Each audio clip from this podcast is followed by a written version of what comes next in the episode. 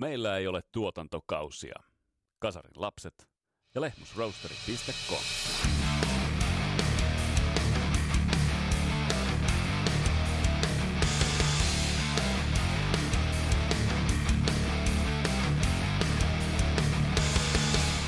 Tästä Kasarilapsi-podcastin jaksosta käynnistyy kaksiosainen retki Olympusvuorelle, kun otamme tarkasteluun Jumalten vasarat, Led Zeppelinin. Vieraana Christian Hovelin ja kahdessa jaksossa perehdytään siihen magiaan, taigaan, mysteeriin ja hienouteen, mitä kaikkea Led Zeppeliniin sisältyy. Mun nimi on Vesa Winberg, tää on Kasarilapsi-podcast. Tervetuloa matkaan mukaan!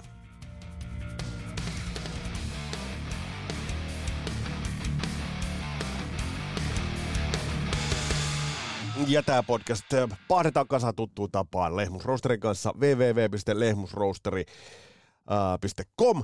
Rock'n'Roll Evidence-koodi 15 € kahvikaakao teetilauksista. Ja kanava kahvi meikäläisillä edelleen tässä lilluu kopissa tässä vieressä. Se nyt vaan on se kestosuosikki, mutta pitäisi vähän talvi kun tulee, niin pikkasen tummempaa pahtoa katsoa itsekin.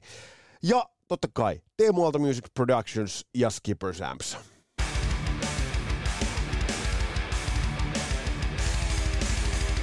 Hei, muutamia ideoita ajattelin myllyttää teidän kanssa, mutta sitä ennen ehdottomasti kiitokset kävin Duggar Brothersin kanssa keikalla Kajaanin helvetin tyylikkäässä paikassa Rockhouse-kulmassa.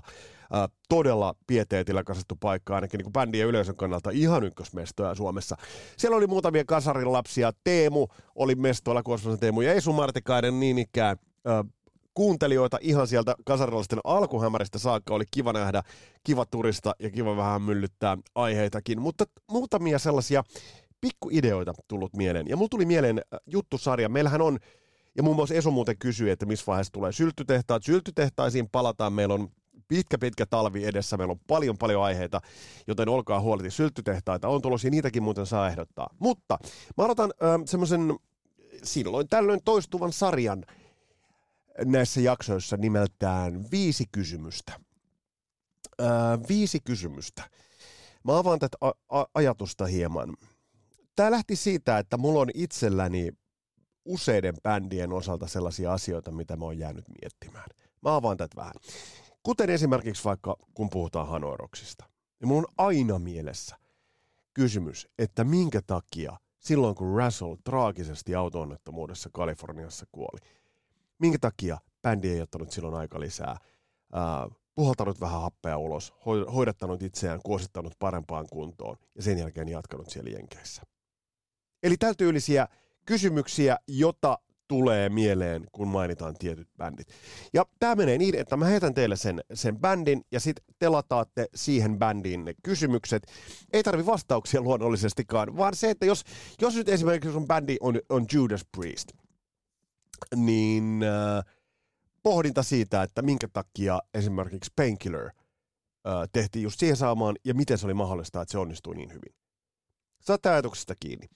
Eli tällaisia ratkaisuja tai vaikkapa Metallicasta, että Saint Anger, minkä takia sen levyn soundit piti tehdä just sellaiset, kun ne piti tehdä.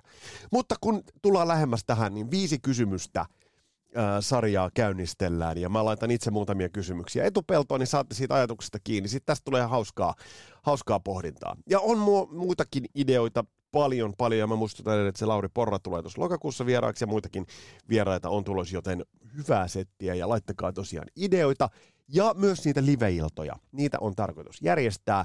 Mikä paikka? Olkaa vaikka paikallisen kirjasta toimeen yhteydessä tai paikallisen ravintolaan yhteydessä. Se pyörähtää sitä kautta. Saadaan kasarilapsia paljon kosolti koolle ja saadaan live-iltoja pidettyä. Ja kuten mä sanoin, Espooseen on tulossa mielenkiintoinen live-ilta tuohon alkuvuoteen. Mutta palataan siihen, koska sitä valmistellaan parasta aikaa. Siitä tulee todella hyvää settiä. Mutta nyt on aika itse asiassa alkaa sukeltaa meidän aiheeseen. Meillä ei ole tänään mikä tahansa tai tässä jaksossa ja tulevassakin mikä tahansa bändi suinkaan käsittelyssä, vaan voidaan sanoa, että se ehkä, jos mä sanon, että suurista suurin, niin mä en ole hirveän kaukana totuudesta. Mutta myös erittäin haastava vuori meillä on kiivettäväksi, nimittäin The One and Only Led Zeppelin.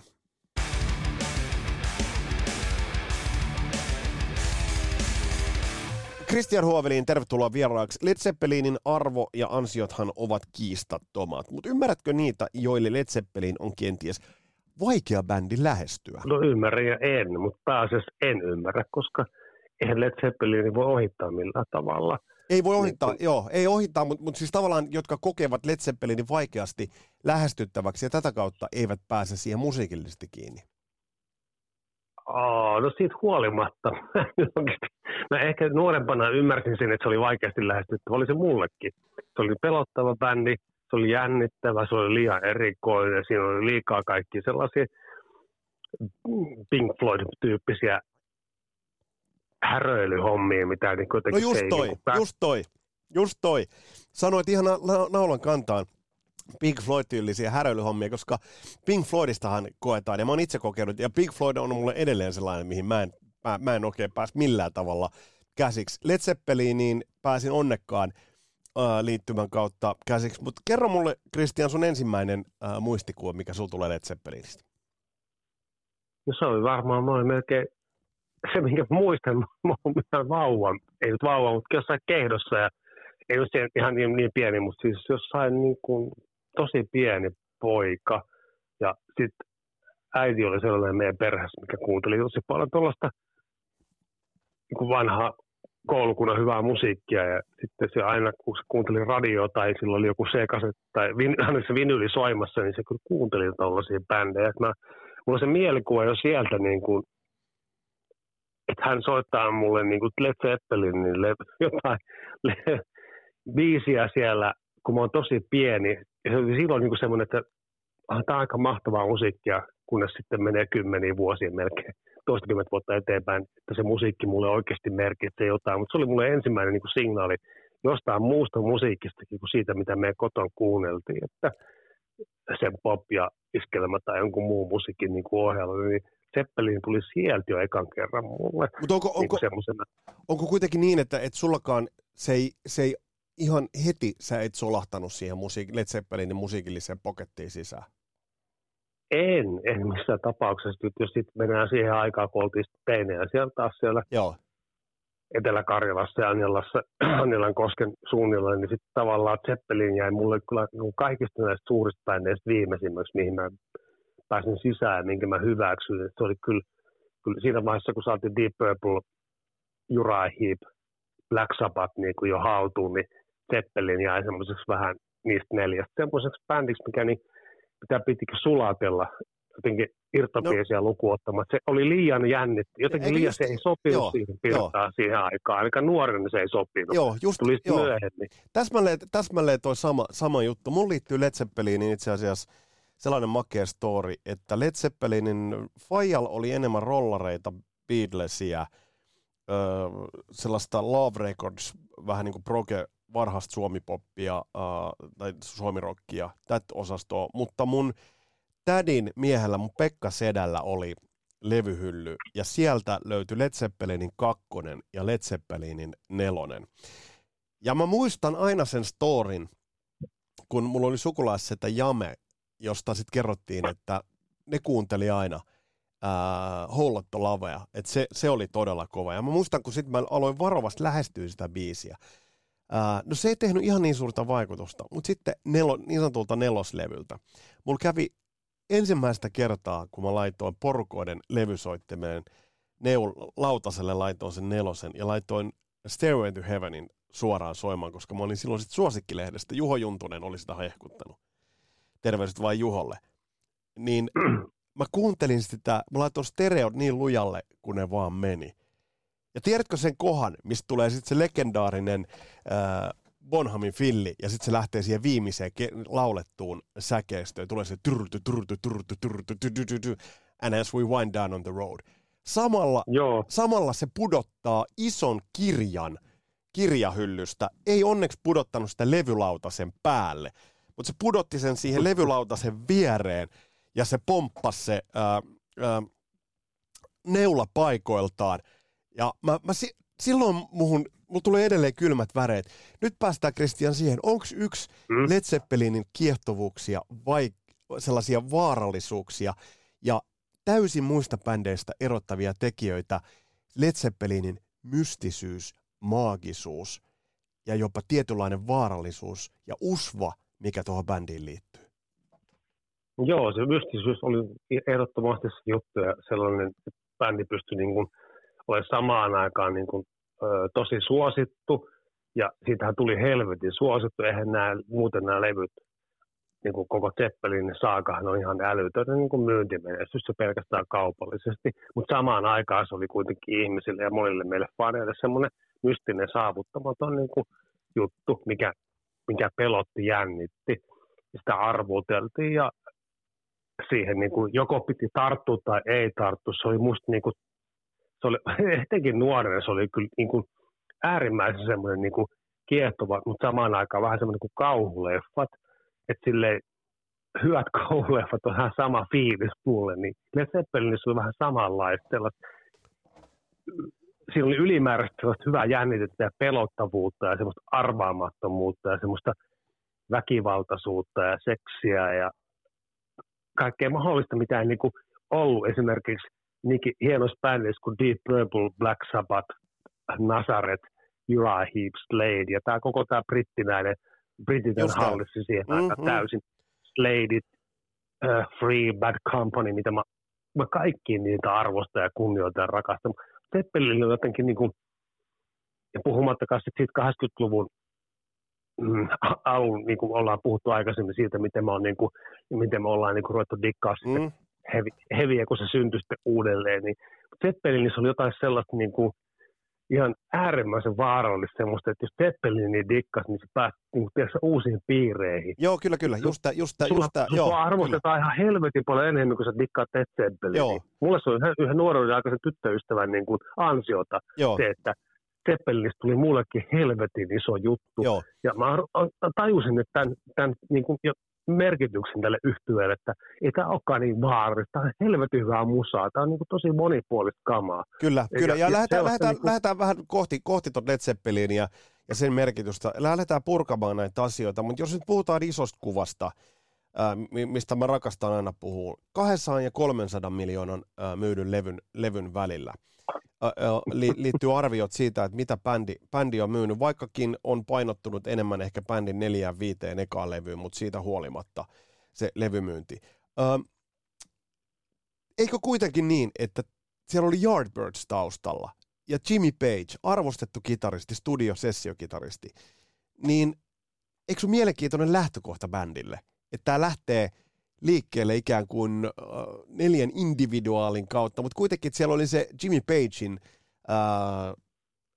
iso merkitys siellä kuitenkin pohja-aineksena.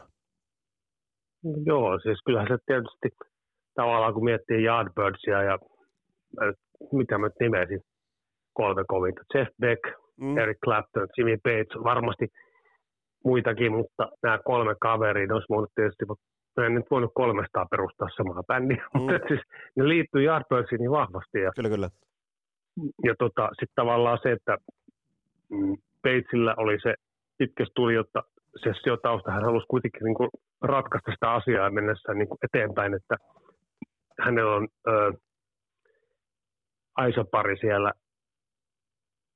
kenen kanssa hän tekee, eli John Paul Jones ja sitten kenen kanssa on tehty töitä, piti heti uudet kaverit ja sieltä tulee sitten niin Bonham ja Plant niin kuin tavallaan suhteiden kautta, niin sen aikaisten ne pienet piirit, kun aina puhutaan pienistä piireistä, niin että onko ne hyvä vai huono asia, niin kyllä siihen aikaan oli hyvä asia, koska ne on johtanut monen muunkin legendaarisen bändin syntyyn, etenkin silloin 60-luvulla ja edettiin niin kuin sellaista uutta sukupolven nousua ja uuden tulevista, sitä en tiedä miten on tiedostaneet sitä aikoinaan, mutta siinä oli joku semmoinen juttu, että sitten piti saada pari kaveria lisää ja niitä ainakin legenda kertoo, että ei ne ollut montaa tuntia, kun oli saanut tämän porukan kasaan ja ruvennut treenaamaan niitä biisejä The New Yardbirds nimellä, niin että siinä oli aika vähän aikaa mennyt silleen tajuta, että meillä on nyt maailman kovin bändi. Et se oli vähän kuin The Beatles esimerkiksi. Kyllä. Tajus, se 4 tyyppi oli niinku se sillä sekunnilla, että tämä on niin kuin se bändi. Ja katsotaan. Joo, ja mielenkiintoistahan on se, että ennen kuin siihen tuli John Paul Jones ja tuli Bonham ja tuli sitten Robert Plant siihen mukaan, niin siinähän oli taustalla, mitä paristakin lähteestä lukenut, niin oli tällainen supergroup-viritys. Että siinä olisi ollut Jeff Beck, Keith Moon ja muun muassa vokalistina Steve Winwood ja sitten Page. Tämä niin kuin kvartetti.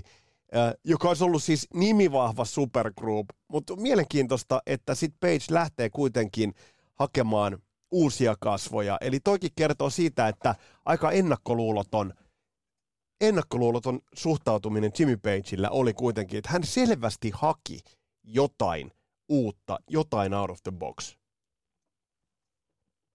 Kyllä, siis en mä tiedä, kun siinä oli vähän semmoinen keskinäinen kilpailu.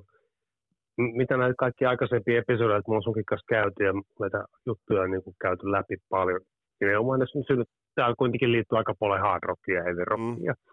Niin kuin Led Zeppelin, niin saaka ihan ehdottomasti. Ja sitten just tää, että miten liittyy siihen Deep Purple ja Black Sabbath, Uriah Heep esimerkiksi. Ja Freed ja Nazaretit sun muut. Että tavallaan kyllä siellä jonkun piti startata se kelkka. Niin kuin tietyllä tavalla, ja sitten oli jo kilpailuhenkisyyttä keskenään, ja sellaista, niin kuin, kun ne siis lähes 100% tulee Briteistä, niin se on niin kuin, siellä on aika pienissä ympyrässä joka tapauksessa pyöritty siinä syntyvaiheessa, että se oli musta jotenkin, Jimmy Page oli niin vahva johtaja, että ei sille, sen visio on ihan järjettömän kova ollut. On. Ollakseen niin kuin 69 vuodessa aikaan niin kuin,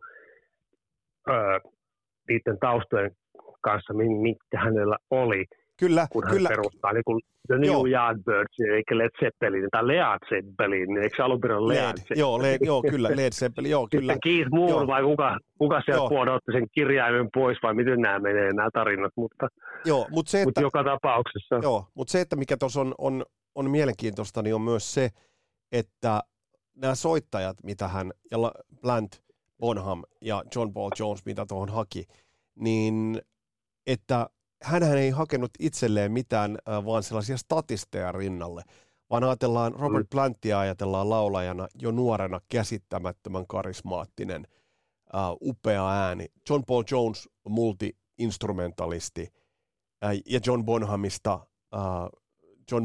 nyt on oma jaksokin tehty, ja John Bonhamin filleistä, mutta hänhän haki siihen todella kova. Hän haki siihen kovemmat soittajat kuin se, että mitä esimerkiksi, jos ajatellaan Keith Moonia ja verrataan, hän hakee siihen nuoren John Bonhamin. Niin kyllähän Jimmy Page täysin oikean valinnan teki. No siis ihan helvetin kovaa. Siis Bonham on ollut sellaisen rumpalihomman itsekin. En ole mikään rumpali, tuossa rumpuja soittaa, mutta kyllä mä tain sen nuorena, niin kuin, että ton tyypin kuuntelu niin kuin on, tuossa on jotain erikoista tuosta äijässä ja eihän hän ole niin kanssa myöskään niin käynyt mitään opistoja tyyppi, mutta siis aivan älyttömän hieno valinta. Se on, mä edelleenkin niin sitä haluan sitä Beatlesia korostaa siitä esimerkiksi, koska tää sillä tavalla liittyy siihen, että urat on molemmilla ollut suhtkot yhtä lyhyet tai pitkät, ja se semmoinen nelikko, mikä pysyy, kun se nelikko on, jos se loppuu jostain syystä, se ei jatku koskaan toisella muulla muodolla. Et siinä tiedän tavalla, niin kuin te tyypit löytää toisensa jossain leffassa. Se on älytöntä, että mä aina haluaisin nähdä sen tilanteen, olla siellä kärpäisenä katossa, kun nämä niin kunnit voinut äänittää sitä debyyttialbumia ja niitä biisejä sille, että mä voin vieläkään ymmärtää, niin kuin, että miten ihan helvetin kova nelikko tämä bändi on. Kyllä.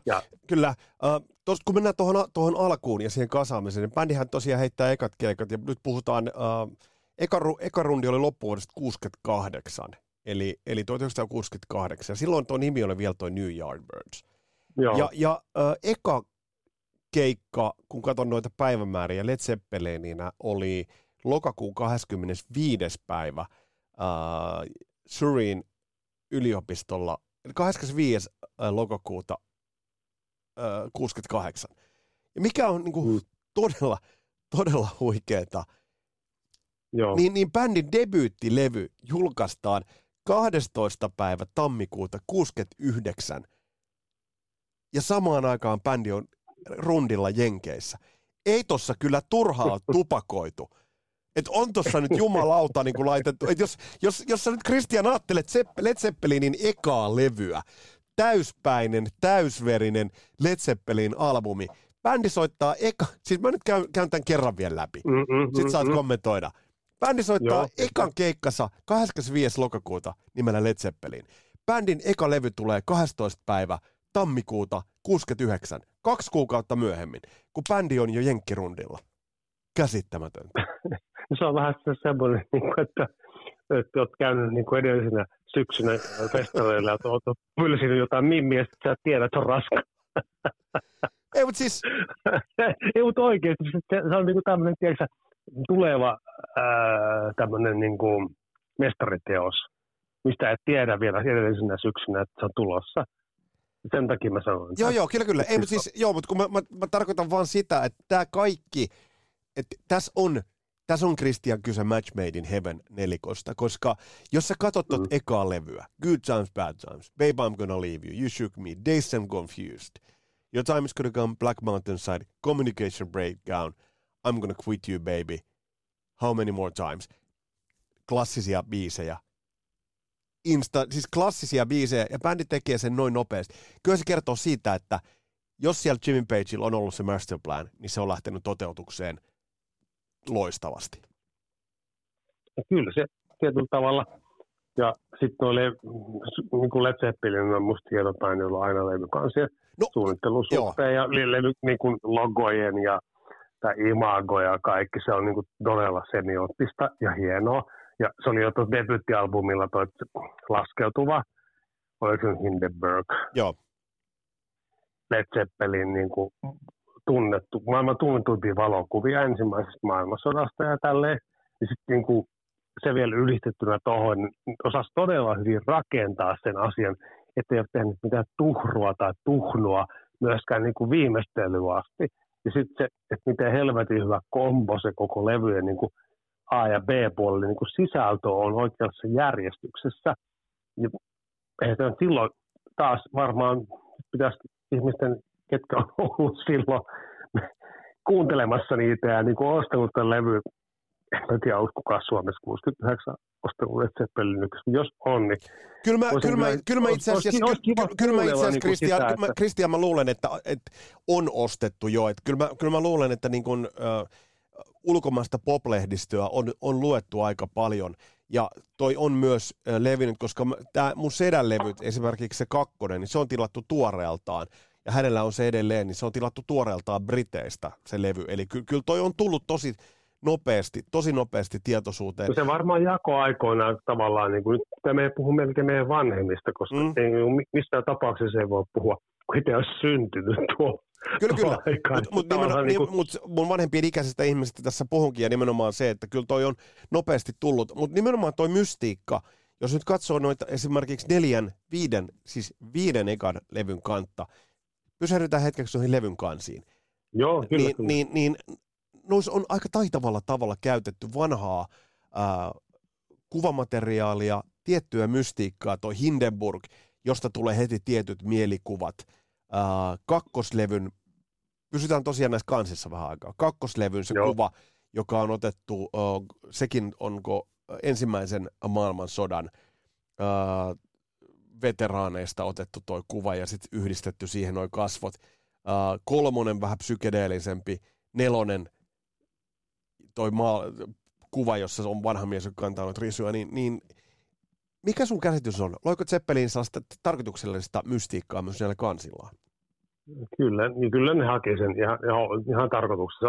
Se on fakta, koska kyllä ne halusi luoda sille imagon niin kuin sellaiseksi niin kuin Zeppelinin omaiseksi. Joo. Ja sellaiseksi. Sitten kun oli varaa tehdä se homma, kun se menestys lähti, niin kuin, jos ei nyt ykkösestä niin kuin ihan lentoa, niin kakkosesta viimeistään, niin niillä oli varaa tehdä se asia ja tavallaan tehdä albumit joko nimettömiksi. Tavallaan ne on kaikki nimettömiä. Se Into the Outdoor taitaa olla, no siinäkään ei lue. Itse asiassa kun mulla on nämä vinylit tässä lattian levällä, ne ajut, missä lukee on, niin kuin, on Koda, ja sitten Led Zeppelinin logot lukee noissa levyssä, mutta käytännössä niitä nimiä ei lue oikeastaan missään. Physical Graffitikin lukee. Siellä lukee, mutta siis käytännössä niin kuin se idea on tehdä niitä levyjä vähän Pink Floyd-tyyppisesti, että siellä on näitä hienoja kansien tekijöitä, muun muassa Hypnosis. Ja siellä on nyt ollutkin, mutta siis tavallaan se on, ne loi sen niin hienosti Zeppelinin omaiseksi sen kansien jutun. Sekin jo kiinnosti pelkästään, että vaikka olisi kuullut perkele pätkääkään koko bändiä, kun se kansi oli niin hieno ja siellä oli niin erikoisia juttuja, niin siihen aikaan etenkin 70-luvun alussa on varmaan ollut todella niin kuin tärkeä juttu, että niin kuin se image ja se levyn kansi niin kuin vaikuttaa siihen kuluttajaan ja siihen ihmiseen, kuka me meinaisi ostaa sen LP, kun nyt ollaan kuitenkin 70-luvun siirretty ihan LP-aikaa eikä enää mihinkään sinkkuformaattiin ja näin pois. Kyllä. Ja se, mikä nyt kun ollaan kiinni, palataan tuohon ykkösalbumiin, niin on kova, että se tosiaan tuli 60-luvun puolella. Et se, siinäkin mielessä, että se niinku paaluttaa bändin sinne, että sanopa minä vuonna tuli Black Sabbathin eka levy? 70 alkuvuodesta. Niin, eli tavallaan... Kevät, 70 kevät. Eli Zeppelin ja Purple kuitenkin asianoiti 60-luvun puolella. No joo, Purple teki ne seisahtiin Purplet ja... Joo. Sitten, Kyllä, mutta tämä tuli... Kolme ekaa levyä vähän erityyppisellä formaatilla, mutta siis Purple oli kyllä ihan sillä samoilla huudeilla. Niin, että se on ajallisesti, joo. Kyllä joo. Se on ihan totta, mutta se Sabbath... No tietysti se oli polkatulku-bändinä, ei vielä päässyt levyttämään. Niin. Että ne äänitti sen debyytin kyllä 69, mutta se julkaistiin 70-luvulla. Se on hieno miettiä, millaista aikaa te on ollut. Kaupallinen menestys ihan käsittämättömän kova. Billboard-listan siellä 10, brittilistalla siellä 6. Eli todella kova. Mutta nyt Kristian, jos pysytään edelleen tässä ajan saatossa, niin ensimmäisen vuoden aikana, Skela tavallaan tämän ensimmäisen vuoden aikana. Led Zeppelin viimeisteli 4 jenkkikiertuetta ja 4 brittikiertuetta ja äänitti kakkoslevyn. Niin, siis aivan uskomatonta. Siis mä oon ihan sanaton. Siis mieti, 4 kiertuetta jenkeissä, 4 briteissä ja äänittää kakkoslevyn. Ja jos me tullaan tuohon kakkoslevyn. Niin mä tiedän, että sä vihaat tätä kysymystä, Kristian. Onko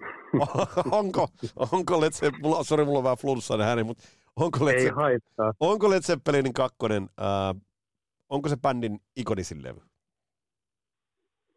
Voi helvetin kuustuosta. Taas tää sama kysymys. No siis varmasti muistojen perusteella kyllä olisi, siis, mutta mä en... Kun mä oon kahden vaihella. Se on kyllä ihan siis törkeän kova levy. Se on varmaan, mä pitäisin sitä tavallaan Led Zeppelin debyyttinä versus vaikka just Deep Purple in Rockin, Black Sabbathin debyyttiin ja Uriahin, Very Humblein tai Free Nazarethin vastaaviin debyytteihin, niin onhan jotenkin... En mä tiedä. Siis onhan se helvetin hyvä, mutta mulla on vaikea päästä tuon 4 yli. Se on kyllä ihan oikeasti mulle. Joo. Mutta tää on ihan siis... Tää on ihan törkeä hyvä levy. Siis on. Niin etenkin 69 vuodelta, jos sä sitä kysyt, niin 69 ei ole mikään muu levy parempi. Joo. Käykö tää nyt yhtään vastaan? Käy. Mutta siis jos nyt miettii sitä, että toi ykköslevy ilmestyy 12. tammikuuta, niin kakkoslevy ilmestyy... jos tarkastetaan tuosta, niin kakkoslevy ilmestyy 22. päivä lokakuuta. Eli ykköslevy tammikuussa, kakkoslevy lokakuussa. Rundit siihen päälle. Mä en pysty tota käsittämään. Kyllähän maailma on löys Led Zeppelinin kakkosen jälkeen. Ainakin tästä niin kun on niin paljon kattonut dokkareita ja mä oon todella paljon tässä alle niin kaikkea, tiedätkö Led Zeppelin liittyvää niin ylimääräistä juttua tuossa itsekin, niin kuin, en nyt preppaa, mutta tavallaan niin mietin sitä asiaa, niin kuin yritin palata taaksepäin, kun me ei ole tuolla niin vanhoja tyyppejä, että oltaisiin oltu elämässä tota aikaa. Mutta mulla on kyllä kavereita, ketkä on, että mä en tiedä sitten, joskus täytyy niidenkin kanssa jutella, että muistut niillä on noista ajoista. Mutta... No, mutta siis mä olen keskustellut, aikoinaan Fajan kanssa keskustelin nämä, ja mun Pekka Sedän kanssa. Mulla on semmoinen faija, mikä on kuunnellut Led Zeppelin. Mulle kuunteli faija jotain Tapanin kanssa. Niin, ja ei Tapanissa mitään vikaa Tavastilan tulikukussa. Mutta se, mitä ton ikäpolven läpieläneet, mitä he aina muistelevat, niin on Whole Lotta Love. Whole Lotta Love oli kappale, joka, jos heiltä kysyy, että mikä biisi oli se, joka oli se jotain täysin ennen kuulumatonta. Beatlesilla oli omat rankat hetkensä, Rollareilla oli, oli näin, mutta Whole Lotta Love, niin se lauluintro siihen, kitarariffi mikä lähtee, ja sitten siihen kun vielä otetaan sit, se orgastinen väliosa, mikä siihen tulee, niin kyllä mä voin tiedä, että se kuvitella edelleenkin.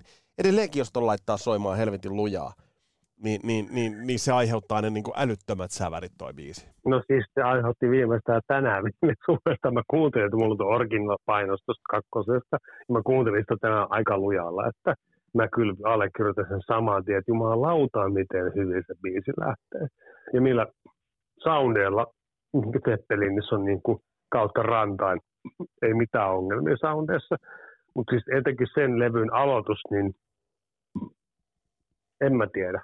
Varmaan in-rock alkaa yhtä hyvin. Joo, mutta siis, tavallaan, niin kuin, että kyllä mä pystyn täysin ymmärtämään, että loppuvuodesta 69, alkuvuodesta 70, kun tiedetään, että mikä musiikillinen maisema on saattanut olla, niin toi on tehnyt ison vaikutuksen. Ja, koska toi on, ja tekihän toi vaikutuksen ostajiinkin, toi meni Billboard-listan ykköseksi. No se ei ole kauhean huono saavutus. Siis en tiedä, jos 2023 tehdään tuommoinen levy, niin se voisi olla tietysti Billboard 1. Mä aina huvittaa tää tämmöinen niin kuin nykyaika ja versus vanha aika. Ja noita, kun mulla on tommosia kirjoja, mulla on tommosille kokoelmassa tällaisia niin kuin top selling 50s, 60s, 70s, 80s, 90s. Mä ostin kerran Divarista tämmöisen kirjasarjan. Ja mä katon nää läpi, että voi vittu. Eihän näissä niinku, tässä bändissä on niinku, tai siis nykymaailmassa ei ole niinku minkäännäköistä järkeä välillä. Just tää, kuunnellaan vähän.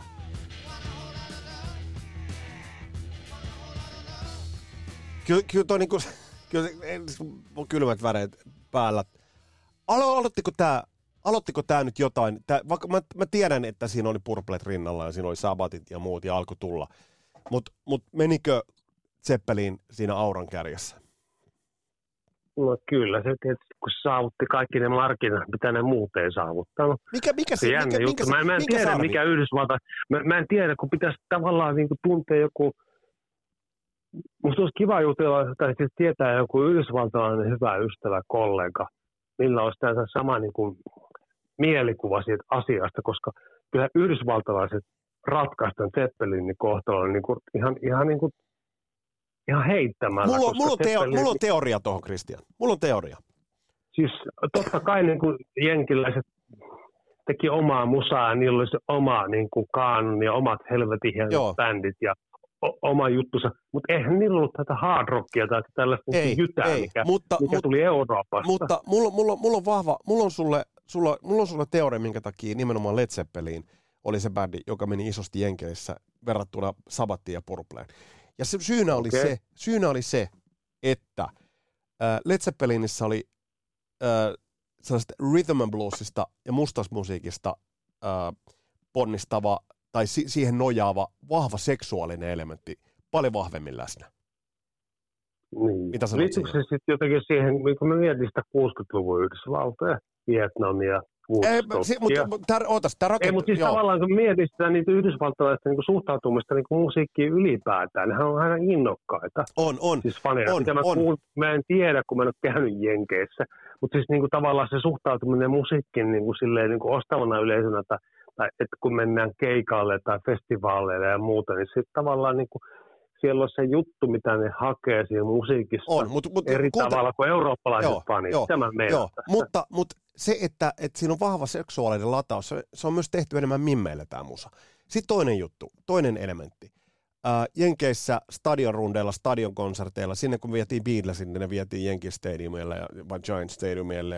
Eli siellä on stadionkonsertteja. Mulla tulee aina mieleen se, mitä Matt Lang sanoi Def Leppardille. Soittakaa yksinkertaisesti, että takarivikin tajuaa sen, mitä siellä soitetaan. Ja jos nyt ajatellaan Zeppelinin riffejä ja grooveja, ne on pikkasen hitaampia. Ne on sellaisia riffejä, ajatellaan vaikka Whole Lotta Loven riffiä, joka erottuu vähän paremmin sinne takariviinkin. Näistä lähtökohdista sinun vaikka se on brittibändi, niin toi on luomassa jollain tavalla sellaista amerikkalaisiin vetoavaa soundia. En mä tiedä, mutta tää kuulostaa mun oman korvaan erittäin loogiselta selitykseltä. Seksuaalisuus, se, että se tavoittaa myös naisyleisöt, miehet ja naiset, ja sitten se, että toi on kuin kotonaan isoilla areenoilla ja stadioneilla. Niin ja siis tuo monipuolisuus. Ihan oikeasti The Lemon Song ja Thank You biisit ja tämmöiset. Kyllähän ne nyt on jo ihan selkeitä juttuja. Mä muistan jo nuorena sen, että kun mä Kimma-kaverin kanssa, kuka sitten niin kuin mulle sitä Zeppelin niin kuin toitotti, että tämä on niin kuin nyt semmoinen bändi, mitä kannattaa kuunnella. Ja soitti mulle just tästä kakkosalbumiin, niin sitten mä niin kuin tajusin, että Diggers Should Never Be. Nämä kaikki nämä huippuhiturit oli niitä biisejä. Niin kuin, minkä takia miimit rakasti tätä, ja ne dikkasi ihan hulluna tätä bändin niin kuin imitsiä ja tällaista. Niin, siis mä ymmärrän tuon ihan helvetin hyvin, että toi monipuolisuus, toi tommonen erilaisten biisien niin kuin erilainen tunnelma, mikä Zeppelinistä tekee helvetin hienon bändin, niin kyllä se mullekin valkeni. Mutta tietenkin varmaan silloin yli 50 vuotta sitten se valkeni varmaan monelle muullekin, jos miettii Zeppelin levyjen myyntimäärää. Kyllä.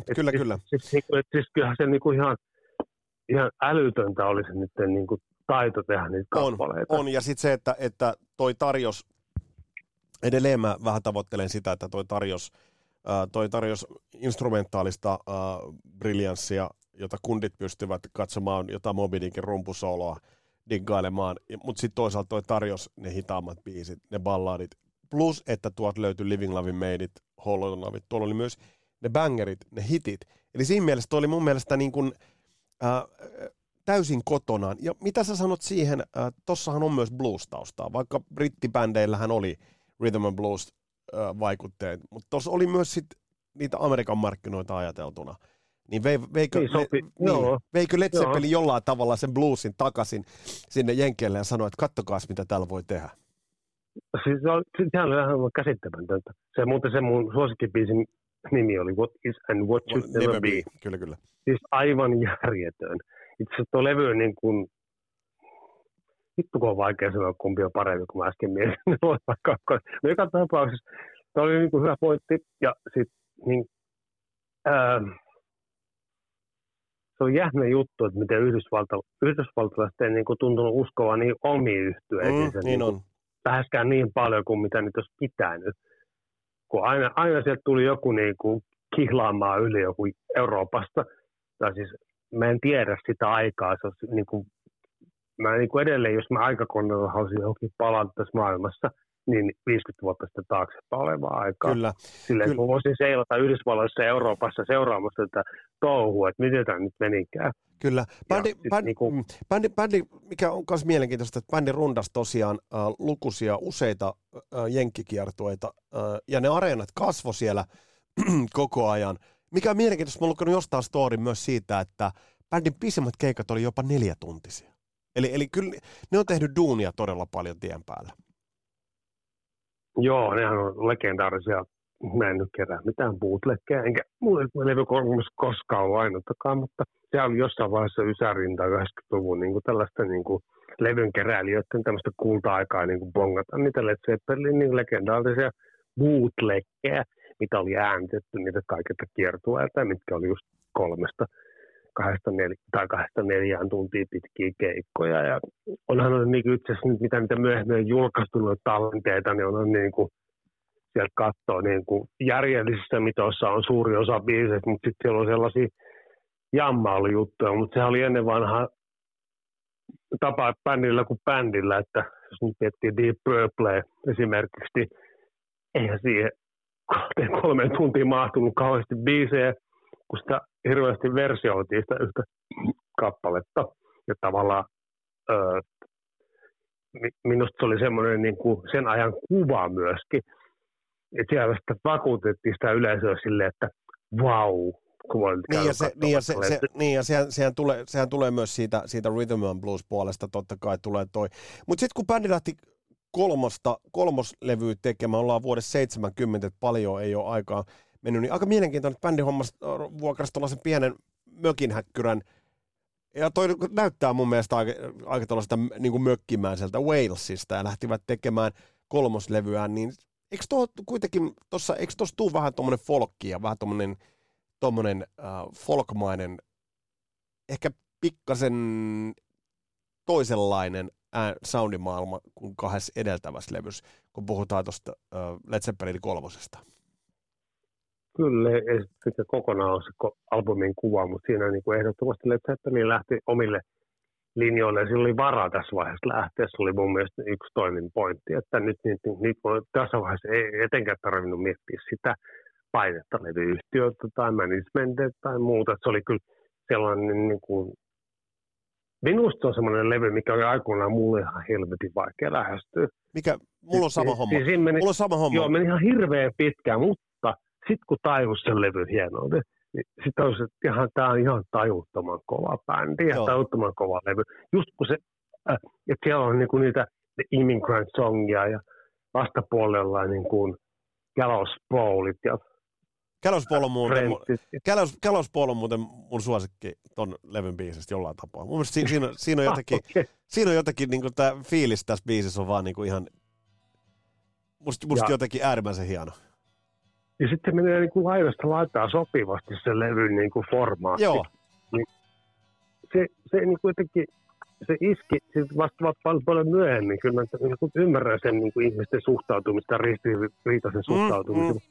Siellä on kuitenkin niinku Since I've Been Loving You esimerkiksi, mikä on niinku varmaan toinen ihan törkeä kova biisi. Oh. Out in the Tiles esimerkiksi. Ja tämmöisiä niinku, se jotenkin osoitti ihmisille, että kaikesta suosion lähtökohdista huolimatta heitä ei kiinnosta, vaan he tekee vittu mitä heitä huvittaa, mikä on tää Led Zeppelin, niin yksi mulle ainakin suuri viehätys, että ne kyllä paskakaan kiinnostanut se, että mitä niistä niinku mietitään. Ja siis niinku etenkin noin lyhyessä aikasaakassa, mikä tulee 1, 2, 3, ja sitten niinku tämmöisen kahden niinku vähän tykkilevyn perään tehdään tuommoinen erikoinen ratkaisu. Levyn kannet on kalliit ja helvetisti on mennyt rahaa niin kuin siihen pelkästään. Ja jotenkin, mä ajattelin sen siis, se aikoinaan vaan oli bändi, että ne ei niin kuin perkele, niitä ei kiinnostanut. Ja sitten tietysti tuli kilpailijat ympärille, mutta sitten joka tapauksessa Zeppelin oli bändi, mikä ei niin kuin miettinyt sitä, että onko siellä ympärillä nämä aikaisemmin mainitsemanne. Eikö se just joo, eikö siinä bändi tosiaan saavutti sellaisen statuksen. He otetaan vähän tunnari tähän väliin ja jatketaan sen jälkeen, nimittäin puhutaan maailman suurimmasta bändistä tuossa vaiheessa.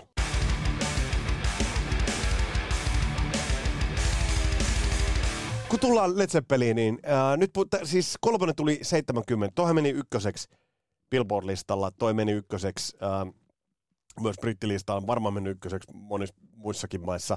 Statistiikat löytyy. Mutta eikö niin, tuossa vaiheessa puhutaan maailman suurimmasta bändistä? Kyllä se varmasti Led Zeppelin oli, että kun se saavutti niin kaikki ne markkinat niin eri mantereita myöten niin hyvin varhaisessa vaiheessa. Ja mun mielestä, niin, nyt mennään kolkkivaiheessa ennen tätä legendaarista. Niin, nyt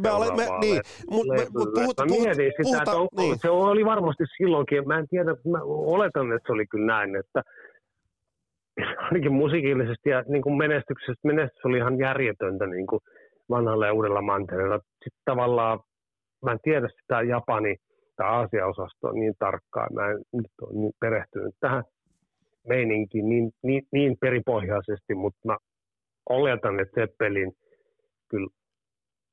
Eikö se ole näitä Big Fourit, mistä puhutaan aina? Joo, on. Minusta on. Niin kuin siinä tavallaan mietin, mä mietin aina tuommoisena Big Fivena ja Big Fourina, niin sitten kyllähän Zeppelin on ehdottomasti se the number one of the Big Four of early 70s. Joo. Mutta nyt puhutaan bändistä, joka matkusti omalla Boeing 720, jolla oli annettu lempinimi Starship.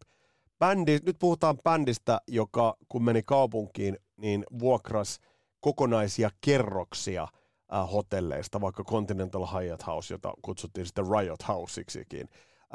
Bändiksi, josta kerrotaan bändin paheellisuudesta ja rock'n'roll-mytologiasta, kerrotaan lukuisia tarinoita. Kerrotaan, miten John Bonham olisi ajanut moottoripyörällä Hyatt Houses sisätiloissa. Tuhottuja sviittejä, gruupieita, siis et bändi, sit lavalla laasereita, peilipalloja, eli et bändi kävi aika kierroksilla. No kyllä, siitä tuli aika suuri bändi, että siis kyllä siihen uskottiin, että siellä on vahvimpia henkilöitä taustalla Peter Grant. Sano pari sanaa Peter Grantista, koska on kuitenkin, hänkin on mystinen ja myyttinen hahmo bändin taustalla. Siinä oli mies paikalla, hirveän kova autoriteetti ja asiat oli niin kuin hallussa. Mun mielestä se osasi ottaa tämän bändin niin kuin, tavallaan, siellä nyt vertaa se Iron Maiden Ron Smallwoodiin vaikka tai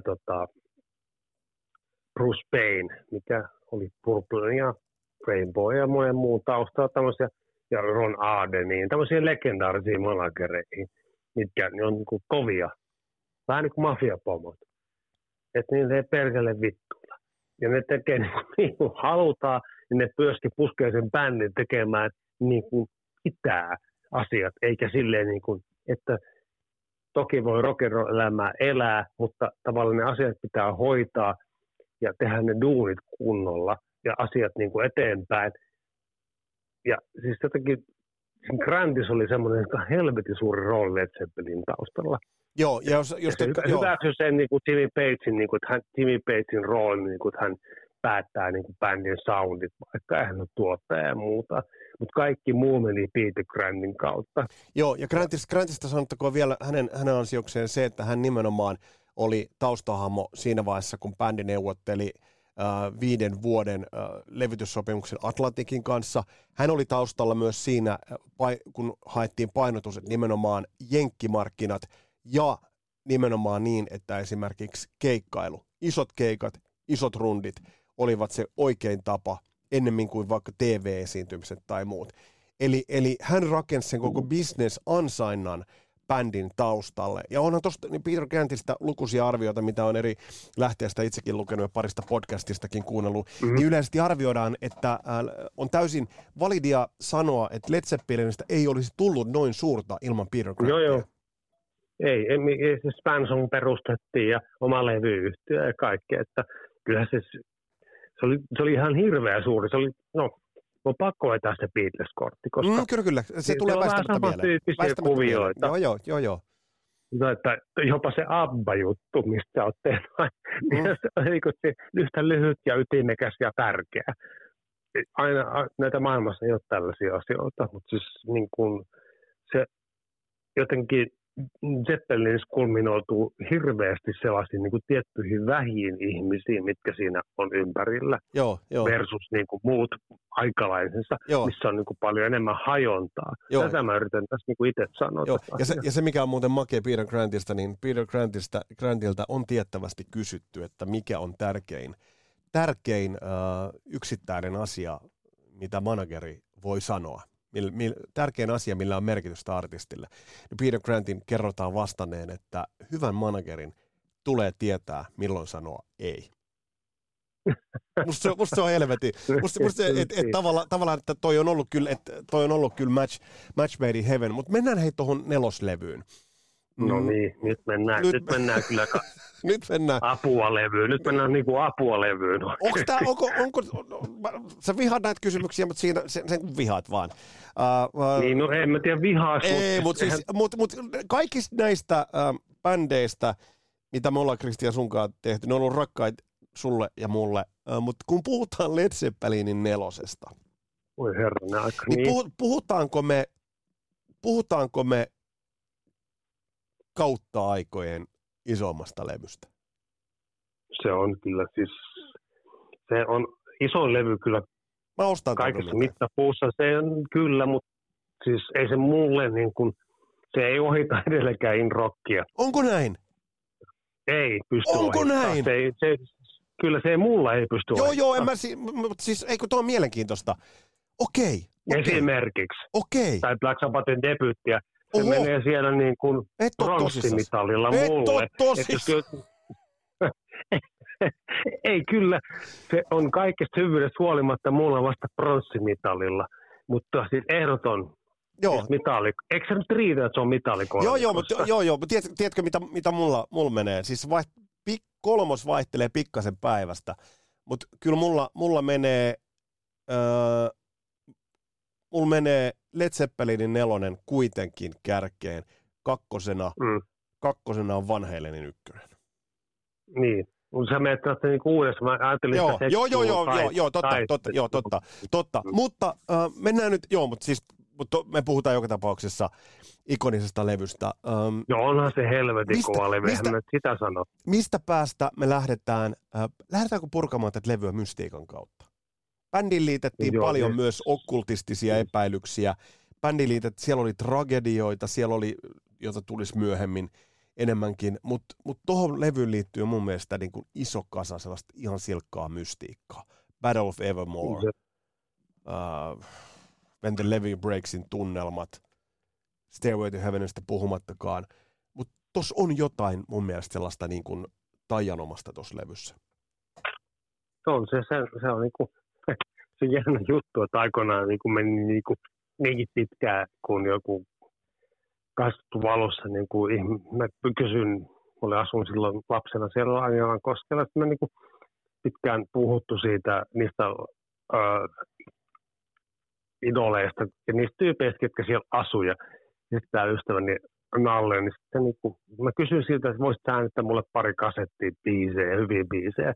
Äänitän näitä kaikkia hyviä biisejä, muun muassa Led Zeppelin, niin se ei suostunut äänittää, kun se kelasi, että mä en taju Led Zeppelin. Mä olin, mitä?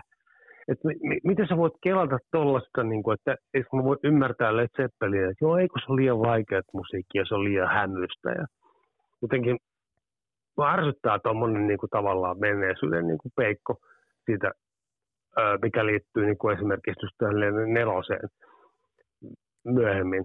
Minkä sitten 27-köhän mä olin, kun mä ostin, mulla on tässä edelleenkin tämä vanha CD, mutta just kerkeästi kaivaa tämän täältä levyhyllystä. Kyllä, niin mutta on 87 ostanut tämän CD:n perkeleen, niin tämä on niinku se levy, mikä mulle ratkaisi Led Zeppelinin hyvyyden. Mutta jos ajatellaan tuota levyä, niin yli 37 miljoonaa myytyä kappaletta. Tuota levyä bändi teki pikkasen kauemmin kuin aikaisempia levyjä, ei kuitenkaan enempää kuin 3 kuukautta. Tuota äänitettiin parissakin eri studiossa.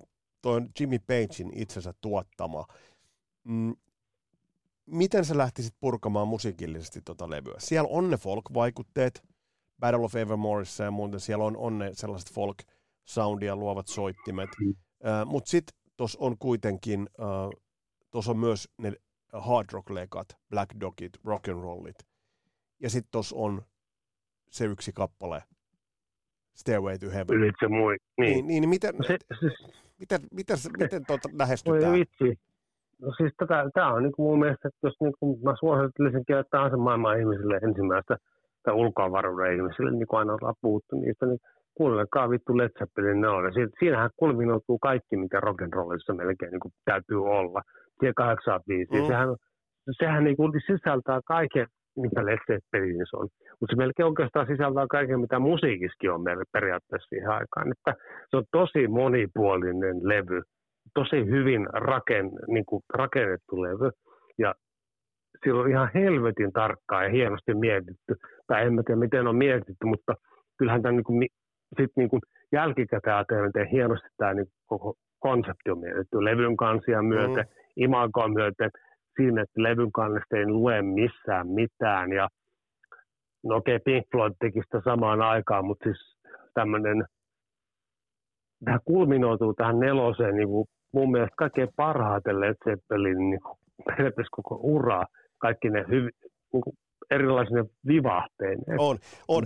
Tämä oli mulle hirveän tärkeä levy kuunnella silloin aikoina. Mä ajattelin, vittu. Tässä on mielenkiintoista. Nyt on semmoinen bändi, että nyt niin kuin, tai siis semmoinen levy, että tämä on pakko käydä hakemaan. Tässä levyssä on mielenkiintoista on se, että tämä on Jenkeissä Led Zeppelinin eniten myynyt levy, mutta tämä ei mennyt lista 1.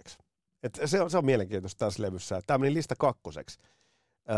Eli siinä mielessä niin aika mielenkiintoista. Vaikka tämä yksin Jenkeissä myi 24 miljoonaa kappaletta ja tosiaan maailmanlaajuisesti yli 37 miljoonaa, kappaletta, eli siinä mielessä. Mutta tosiaan monipuolisuus, biisit, onko tässä ehkä niin kuin Led Zeppelin nyt niin kuin tavallaan kukkeimmillaan? Voidaanko sanoa, että tässä on Led Zeppelin on taiteellisesti ja kaupallisesti on siellä ihan huipulla? Kyllä se on, että siinä on niin vaikeahan sitä määrittää niin kuin 71 vuodella, varsinkin siis silloin kun toi ilmestyi, niin sehän on, katoin itse asiassa ihan lunttasin, niin ei kyllä sinä vuonna kukaan bändi on niin enempää tehnyt vaikutusta ihmisiä, varsinkaan myynnillisesti, että kyllä nelonen niin niittasi Led Zeppelin niin sellaiseen asemaan, mistä siitä tuli myöhemmin ja helppo nauttia. Ja bändi oli helppo tehdä niin kuin eteenpäin omia taiteellisia ratkaisuja ja silleen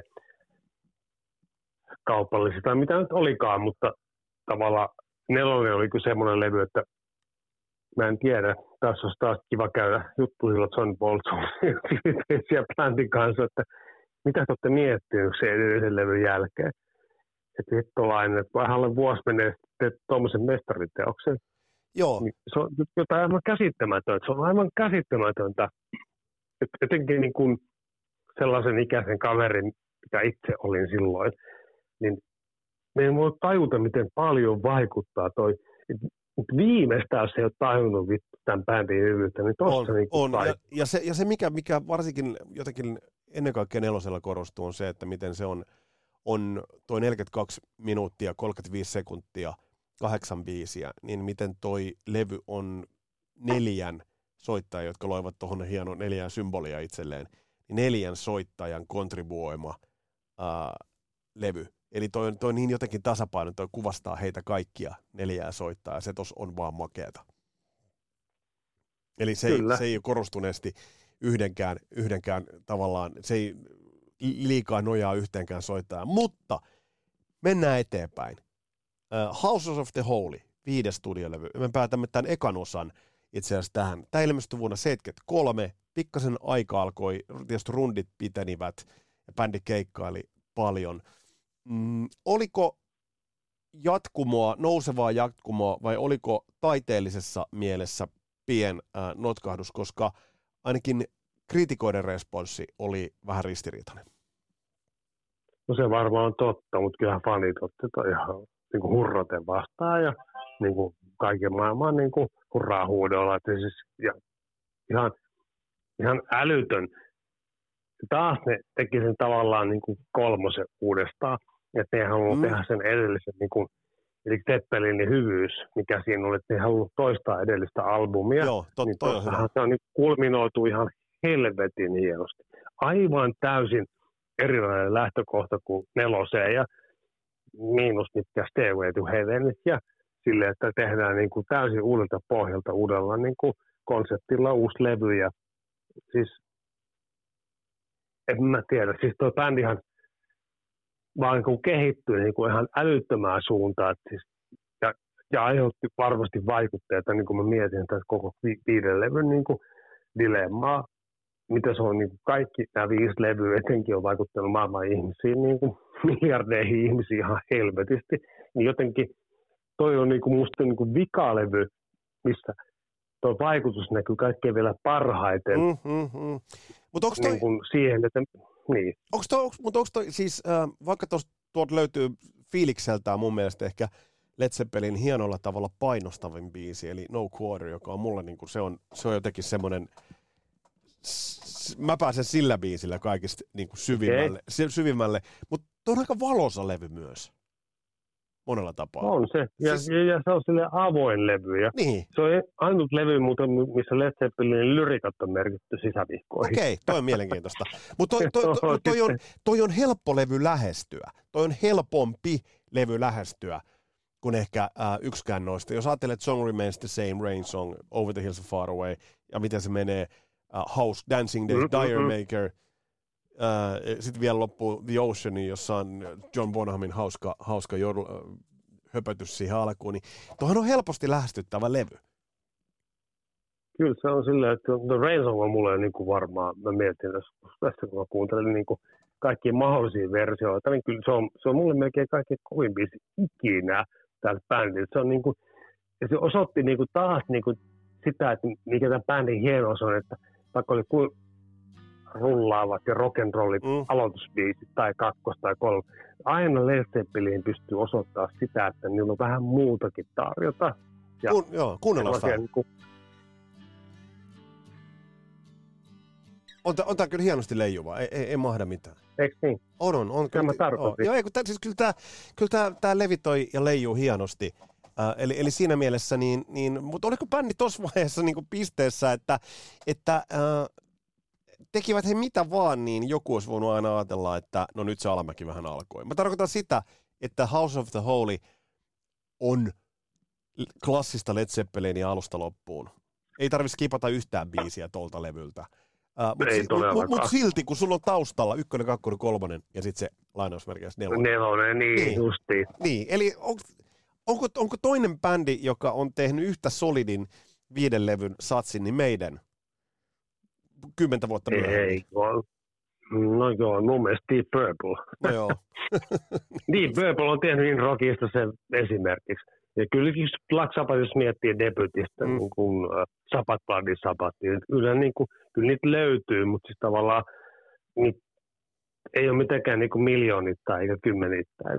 Kyllä se, jos nyt pitää niin kuin sellaista niin kuin täyskäyttä, eli vitosta, mikä mullekin on hirveän tärkeää, kun puhuttu aikaisemmin siitä, että bändi kuin bändi, niin täytyy löytyä 5 levyä vähintään. On se sitten niin kuin tehty 70, 80, 90 tai 2000-luvulla, jos ei pysty tekemään parempaa kuin se 5 levyä, niin silloin se notkahtaa. Se on just näin. Se on ihan oikeasti. Tosi usein se menee tuon 5 sarjassa. Mä en tiedä, mistä johtuu.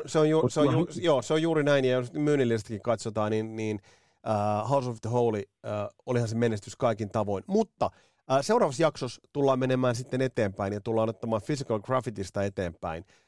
Ollaanko nyt vääjäämättömän tilanteen edessä, että se pieni taiteellinen notkahdus tapahtuu tuossa kohtaa? No se on ihan totta, se on totta. Siitä ei voi kahta sanaakaan, koska bändi on hurmiossa. Bändi on niin kuin tehnyt helvetinmoisen numero itsestään ja niin kuin siitä on tullut maailman suurin bändi siihen aikaan. Ainakin yksi suurimmista, en mä tiedä. Ja siis tavallaan niin kuin hirveän vaikea on lähteä siitä vielä pistää paremmin. On, mutta Kristian, tähän loppuun on hyvä sanoa sulle. Että me seuraavassa jaksossa aloitetaan siis taiteellisesta ja kaupallisestakin alamäestä. Aletaan puhua levystä Physical Graffiti, joka myy ainoastaan Jenkeissä 16 kertaa sitä platinaa. Niin justiin. Hirveä taitelle alamäki. Niin, siihen aikaan taitelle alamäki tarvittiin Physical Graffitia. Ei, mutta siis aivan älytöntä. Ei voi niinku tajuta, että jos on niinku ollut tupla-albumihan niinku hirttotuomio. Mietin Bruce Springsteenia, The River, tai Genesisin Lamp Lies on Down on Broadway, tai Jessin niinku tripla-albumia, niin sitten jotenkin mä ajattelin, niinku, että helvettiläinen, niinku, että eihän voi niinku olla suurempi itsemurha kuin tehdä Physical Graffitin kaltainen niinku siirto seuraavaan. Eli mitä piilomaan pikkuaasille ja Led Zeppelinille tapahtuu tästä eteenpäin. Siitä jatketaan seuraavassa jaksossa. Vieraana oli Kristian Hovelin. Kiitokset Kristianille vierailusta. Ja kuten totesin, 5 kysymystä. Sarja, mä avaan sitäkin ideaa teille vähän paremmin. On Lauri Porola, meillä on se Night Ranger käsittelemättä. Ja on meillä todella paljon Kari Kilgastin kanssa kakkososa Judas Priestiin. Käy katsomassa muuten vanhan heviäjän turinoita. Käy katsomassa Tummanuotti YouTube-kanavaa. Hienoa settiä. Tässä oli tämänkertainen Kasarilapset podcast täältä Olymposvuoren huipulta. Mun hyvä Vesa Viinberg. Palataan astialle. Moro!